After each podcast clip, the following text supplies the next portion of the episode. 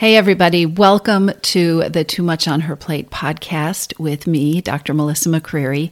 This is the place to be if you are ready to ditch the diets and find your own true way to creating freedom from overeating and emotional eating without more overwhelm and without more stress.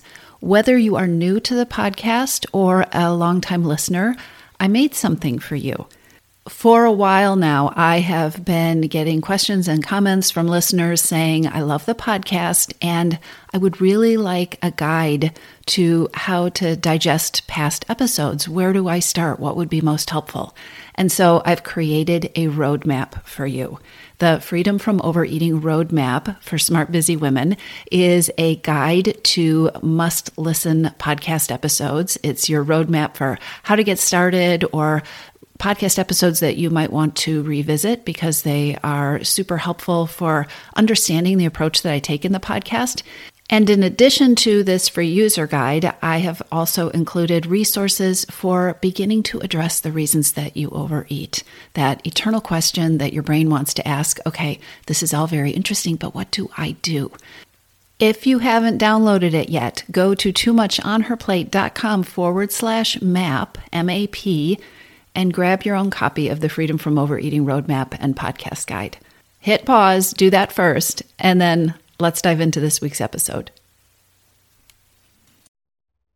Hello, everybody. Welcome back to the podcast. Today, I want to address a lot of questions that I have been getting about motivation and how to stay motivated, how to get motivated, how to keep going when you've decided that you want to make a change in your eating, when you really want to work to tackle emotional eating and overeating. And one of the things that I hear from people all the time, and I totally get, is that it is so easy to feel defeated before you even start because it is so easy to look at where you are and look at where it is that you want to go whether it is switching your mindset from deprivation to freedom mentality or changing a number on the scale or ending a habit of binging or overeating at night, it is so easy to look at that gap between where you are and where you want to go and feel like it is insurmountable or feel like it is going to be such a long journey. How am I going to do this? Or how am I going to stick with it? Or to get stuck in your head with all the stories that you have accumulated around your history, all the places it hasn't worked in the past, or all the places that has it has worked for a while and then maybe it stopped working or you fell off track or all the ways that it has felt like a vicious cycle, right? So how do you get motivated? How do you stay motivated? And how do you keep motivated in a way that you will keep going and you're not always wondering, when is the other shoe going to fall? How long is this going to last? Can I really do it? Right? I think to get started, it would be really useful to talk about how you think about motivation. Because sometimes motivation, and actually the way I probably just described it, motivation can sound like an act of willpower in itself, right? That it's something that you have to stay strong to have. You have to stay focused. You have to stay on top of it. you have to be in the corner being your own cheerleader all the time. You know, you can't lose that positive energy. How can I hold on to it? Which is quite honestly a derivative of deprivation mentality. It comes from scarcity, right? Motivation is this very limited, precious commodity that I have to hold on to and nurture and be very, very careful of and be very aware that it might go away at any time, right? Scarcity, deprivation. There's never enough. Have to hold on tight. There is another way to think of motivation. What if you make the shift to think of creating the kind of motivation that is self perpetuating? Can you imagine having motivation to have a relationship with eating that you loved, that had a, having motivation to have a relationship with food that felt good, and having the kind of motivation that you didn't wake up every morning worrying, you know, whether it had disappeared, but whether you had things in place that continually refilled the cup of your motivation. And that's how I think about a cycle of self perpetuating motivation. And that's what I want to talk with you about today how to build a self perpetuating cycle of motivation. Sound good? Now, here's a really important, I guess it's a foundation of what I'm going to talk with you about today. And that is that creating something that perpetuates itself, creating something that is ongoing with ease, creating something that fits into your life, which is the kind of motivation I want to talk with you about today, really is created from simple things that kind of self perpetuating motivation, the whole idea of it being something that self perpetuates, that just keeps showing up, that rejuvenates itself, instead of something you have to go out and seek and work really hard on and, and actually not have a lot of trust in. The foundation of that is that it is built on behaviors and thoughts and activities that are doable and that are actually pretty simple. And so, as with many things, it is really important to start out by reminding you that you have a human brain and that human brains tend to minimize and actually roll their eyes at the idea of simple changes or small steps. The idea that you can do little tiny things that can grow, that can create self perpetuating cycles, right? That small actions can beget bigger actions that can create bigger changes that then become natural and even organic feeling. That's what we're talking about with motivation. These are the kind of things I'm going to talk with you about today in this episode.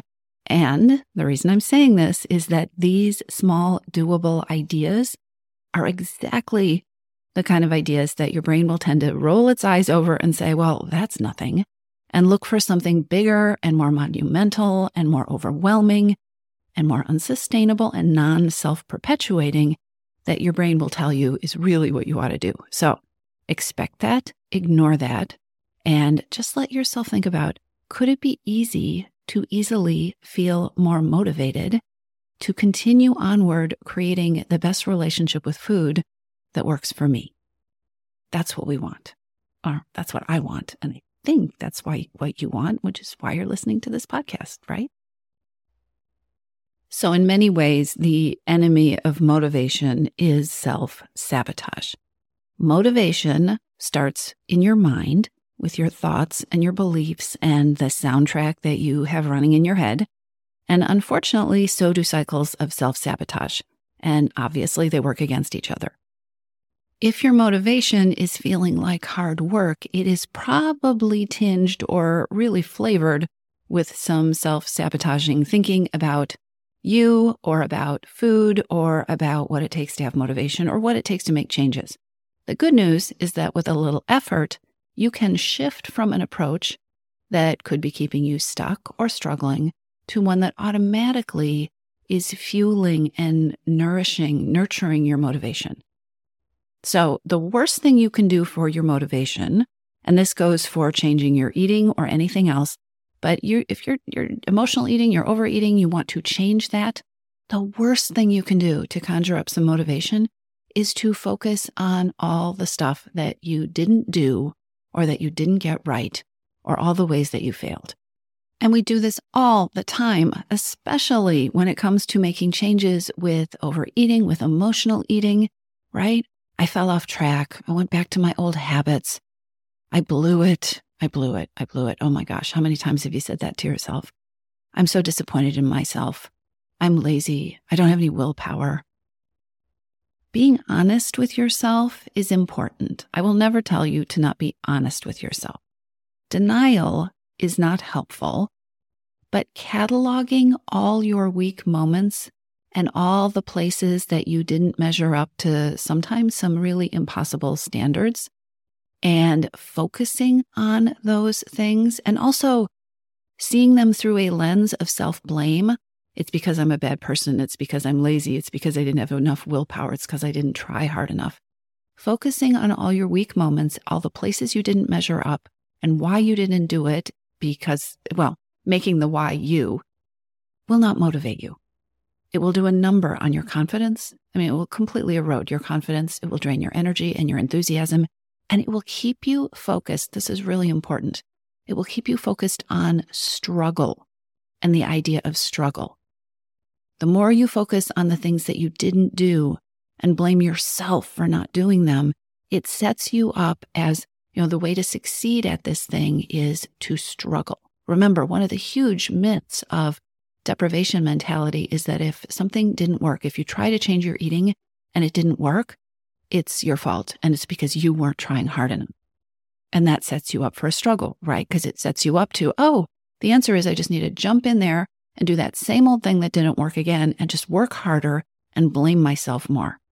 Can you hear the demotivation in that whole philosophy and in that whole approach and in that whole way of being with yourself? This is so important. I know you know this, but this is so important to remind yourself of.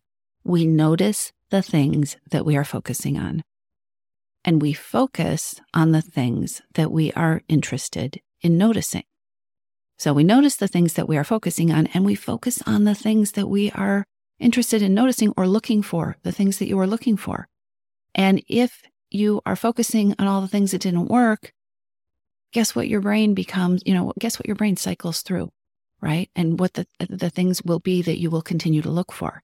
So you can create with your mind a cycle that's negative or you can use this amazing observation about what we focus on and what we notice. You can use this to build a cycle of motivation. So you can build an overwhelm and stress cycle or a motivating cycle. You're a human being, so your brain has probably gra- gravitated towards that negative cycle. Let's talk about how to switch it up right? There's some simple, remember, simple and doable ways to start building, and then you can enhance and then you can grow the self perpetuating cycle of motivation. The very first thing you want to do is you want to ask yourself what you are doing that is moving you in the right direction. What are you doing? When clients start telling me about all the things they fell off track with during the week, I immediately ask them, okay, but what went well? What are the positive routines? What are the hours that that didn't happen? Were there any days that that didn't happen? Or any moments where you didn't have that thought? What are the positive routines, the thoughts, the actions that you are continuing to do? And usually that catches people off guard. There's a little bit of silence, like you have to recalibrate your whole brain to think in that direction. But then the truth starts coming out. And it has become so, it's become kind of a, a running joke in the missing piece program that as people shift gears, amazing things start to happen because it is amazing how often wins, really motivating wins, are hiding in plain sight. But we don't see them because our brain has decided that the way to be successful is to be constantly vigilant and focusing on all the things that are going wrong. So the truth starts to emerge in small ways. And I promise you, even if you are in the middle of a really bad, terrible week or month or quarter, you are doing something that is moving you in the right direction. You may have to start super small, but guess what? You are listening to this podcast episode. That probably counts. So I'll start to hear things like, What are you doing that's moving you in the right direction? I will start to hear things like, Okay, well, I have been drinking more water. Or, you know, I actually have been working at stopping my workday at 6:30 instead of just keeping my computer open all night. Well, you know, I actually have my eating hasn't changed, but I've been getting more sleep and I'm really noticing the difference that it makes. Or I started journaling again. Or I'm not multitasking at dinner anymore. That was so hard for me. I thought it was going to be awful, but actually, I'm really starting to enjoy some of the things that are coming out of that. I'm checking in with myself. I've been pausing. Oh, you know what else that you might be doing that's moving you in the right direction? You might be stopping and noticing things that you are doing that are not helpful to you, but you're noticing them. You're moving off of autopilot. So you can begin to build a cycle of self perpetuating motivation. And remember, that is like motivation that is easy to keep making changes, to keep going, to make your eating feel better, to wake up in the morning and actually just want to do the things that are important to you, you can create motivation that hums in the background step by step. But it starts by beginning to focus your brain on okay, what am I doing that works? What am I doing that gets me where I want to go? Even if it is a teeny tiny thing. Focusing on your positive choices creates confidence.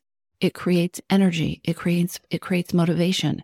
And if you don't believe me, think about the, the mental state and the energy and the interest in keeping going that happens when you list off all the negative things that you aren't doing, right? So focusing on your positive choices creates the kind of motivating energy that you want. And even better, it is so much easier to wrap your mind around how to do more of what's working than it is to take a positive action when you are so totally convinced that everything you're doing isn't working at all, which is what will happen when your brain focuses on the negative. Because remember, your brain sees what it's focusing on and then it focuses on what it is looking for. And if all you're looking for is all the stuff that's not working, how hard is it to go out and do one positive thing? So, what are you doing that's moving you in the right direction? And then, related to that, what is working? Ask yourself what's working. All or nothing thinking and perfectionism are the enemies of what is working. So, give you an example. A new client comes to me. She tells me she feels completely helpless with overeating. She says, I am binging nonstop. All I do is binge, and I have no control with food at all. And I feel completely helpless. I have been totally unsuccessful. I feel completely helpless to break the cycle. She's frustrated. She's really mad, actually disgusted with herself would not be too strong a way to phrase it. And she is feeling really lost and incapable of figuring out how to put an end to this pattern, which feels overwhelming and which she feels hopeless about. Because her whole brain is stuck in a demotivating cycle of what isn't working and how it will never work, right? So simple, but also challenging. Like I, I said, let's, we need to move the focus here, right? So let's not, I've heard enough about what isn't working. Let's talk about what is working. This can take a moment. When we're used to seeing the negative, it's like taking your camera lens that you've been looking at the world through and refocusing it, right? So it can take a bit of time to see anything clearly with this new perspective. But if you stick with it, you will, you, you may just amaze yourself. In this case, with this client, when we did some digging and I got really specific with her because that helped refocus, it turned out that while she was overeating in the afternoon and in the evening, mornings were actually fine. So we went from this is always a problem, I binge all day long, nothing is working, to mornings are working.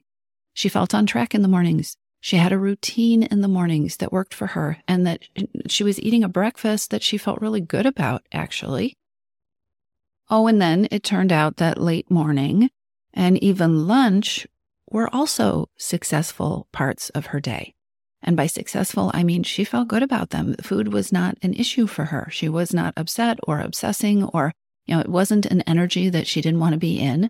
She never binged in the afternoons when she was at work which was very different from her weekends, which were really unstructured. So we started to get an idea of what was working, which was totally inaccessible when her brain was stuck in that other cycle, right? When you start to see what's working, you can begin to build on it. So, another thing you can do to get at that, and again, what happens is when you start to see that you're getting somewhere, when you start to see that you are doing some things, when you start to see that, oh, yeah, this thing did work and that thing did work, and afternoons are not a problem, you can build on it. But what also happens is inside, your confidence starts to build and you start to see beyond that very closed down view of nothing works at all. This is really hard. I hate having to do this. I'm not getting anywhere. Which again, how is that ever going to give you a cycle of easy motivation, right? So ask yourself, when the best, most successful times are. And remember, you can do this in the middle of a really horrible week, month, quarter, year. When are the best, most successful times? Because life is not the same every single moment, 24 7. So, in the example of the client, what we figured out, we started with figuring out what was working and when it was working then we could start to see why these times were more successful than the times that things didn't feel like they were working. What made mornings different than evening? Why was it easier to stay on track earlier in the day? What was different for her about being at work and eating when she was at work versus the weekend, which turned out part of it was the structure. being curious, asking yourself what the best successful or the most successful times are can help you. You can shift your energy. You can build motivation. You can build momentum by asking yourself why and when you're most successful. Again, you see the shift from negative to positive. Instead of focusing on the failure, instead of focusing on self blame, when is it working? Or when is it working even just a little tiny bit?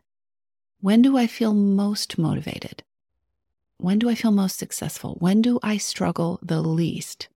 These are all important, small shift kind of questions that you can ask that will take your brain in a completely different direction. All right. And as you ask these questions, the final question I would suggest to you today is to ask yourself what you do to stretch and to extend all of the above. So, what are you doing? that you feel good about? What are what is working? When is it working? What are the times of day that feel the easiest or the best or the most successful? Okay, so how do I take the good stuff and stretch it and extend it? Which is so different from how do I get it perfect or how do I sit and beat myself up because morning was so great and then I ruined it this afternoon, which is what we do with overeating, right? All the time. Wait, wait a minute. Morning was great. Lunchtime was great. It started to fall apart at, two o'clock. So, how could I, what was it about the energy in the morning and the lunchtime and the early afternoon? What was it about that energy or my brain space or, or, you know, what was it? And how could I make that last longer? Or how could I transplant some of that, right, into that other part of my day? Create some daily practices that focus your brain and you in these directions that we're talking about. Ask yourself every evening what went well, what worked. Make an effort to notice the little things that are becoming so ingrained and automatic that they might slip by unnoticed. This is how those great wins end up hiding in plain sight in the missing piece group because little wins create bigger wins, create automatic habits, create automatic motivation, and all of a sudden, members are not overeating in the afternoon or members aren't buying the cookies that they used to binge on at the grocery store anymore, and they don't even notice it until they go looking for it, right? So make it a daily practice because when they do notice it and when you notice it, when you start to accumulate, oh, this is going well and this is going well. And last week, this was going well in the morning, but now it's going well until two o'clock or, or whatever it is that, that changes for you. That is motivation that builds on itself. Can you see that? It is so easy not to see the things that are going well. But when you deliberately underline them, I think about it like taking a highlighter to my brain, right? And going through and putting a highlighter on these things. When you underline them, when you take credit, when you reward yourself for these things, even if it is simple as saying, I did that. I did that. I did three amazing things today. When you do this, you nourish your motivation you absolutely nurture your momentum. You make it so much easier and actually sometimes even exciting and interesting and pleasurable to keep going, to keep doing this thing because it is working. It is bringing you results. It is feeling good. And when you skip this step of paying attention to what's working and paying attention to what you're doing that is working and paying attention to when things are working, it is so easy for your brain to contract back into that cycle of nothing works. It's all my fault. I have to keep trying or I have to just give up. And that cycle uh, is a vacuum for motivation and momentum. It is just a recipe for hard work and effort, and it's dismal, really. So own the wins, look for the wins, look for the good times, look for the successes. I promise you they are there. And if you are not seeing them right now, I will give you the advice I give all my clients, I give in the Missing Piece program. Look smaller. Look for the teeny things. Remember that the teeny things count. The teeny things become bigger things, become bigger things when you notice them. Noticing is the fertilizer. So call them out, own them, and then ask yourself, how can you keep growing? How can you keep growing and nurturing the good stuff that you are already doing? You're already doing it, I promise you. So that is how you create a self perpetuating cycle of motivation. Get to it, and I'll see you soon. If you're ready to lose your overeating and emotional eating habits, and you are ready to step into a relationship with food that fits you, one that doesn't rely on willpower and deprivation, then now is the time to join your missing piece. Enrollment is open, and this is the perfect time to join me. Go to too much on her plate.com forward slash freedom, or just click on the link in the show notes. Your Missing Piece is the program where I show you step by step how to create freedom from overeating with a unique combination of psychologist designed, personalized work with me, coaching, and smart strategy. You'll learn how to reclaim your power, ditch the diets, and create results that are built to last. Check it all out at too much on her toomuchonherplate.com forward slash freedom, and I'll see you inside.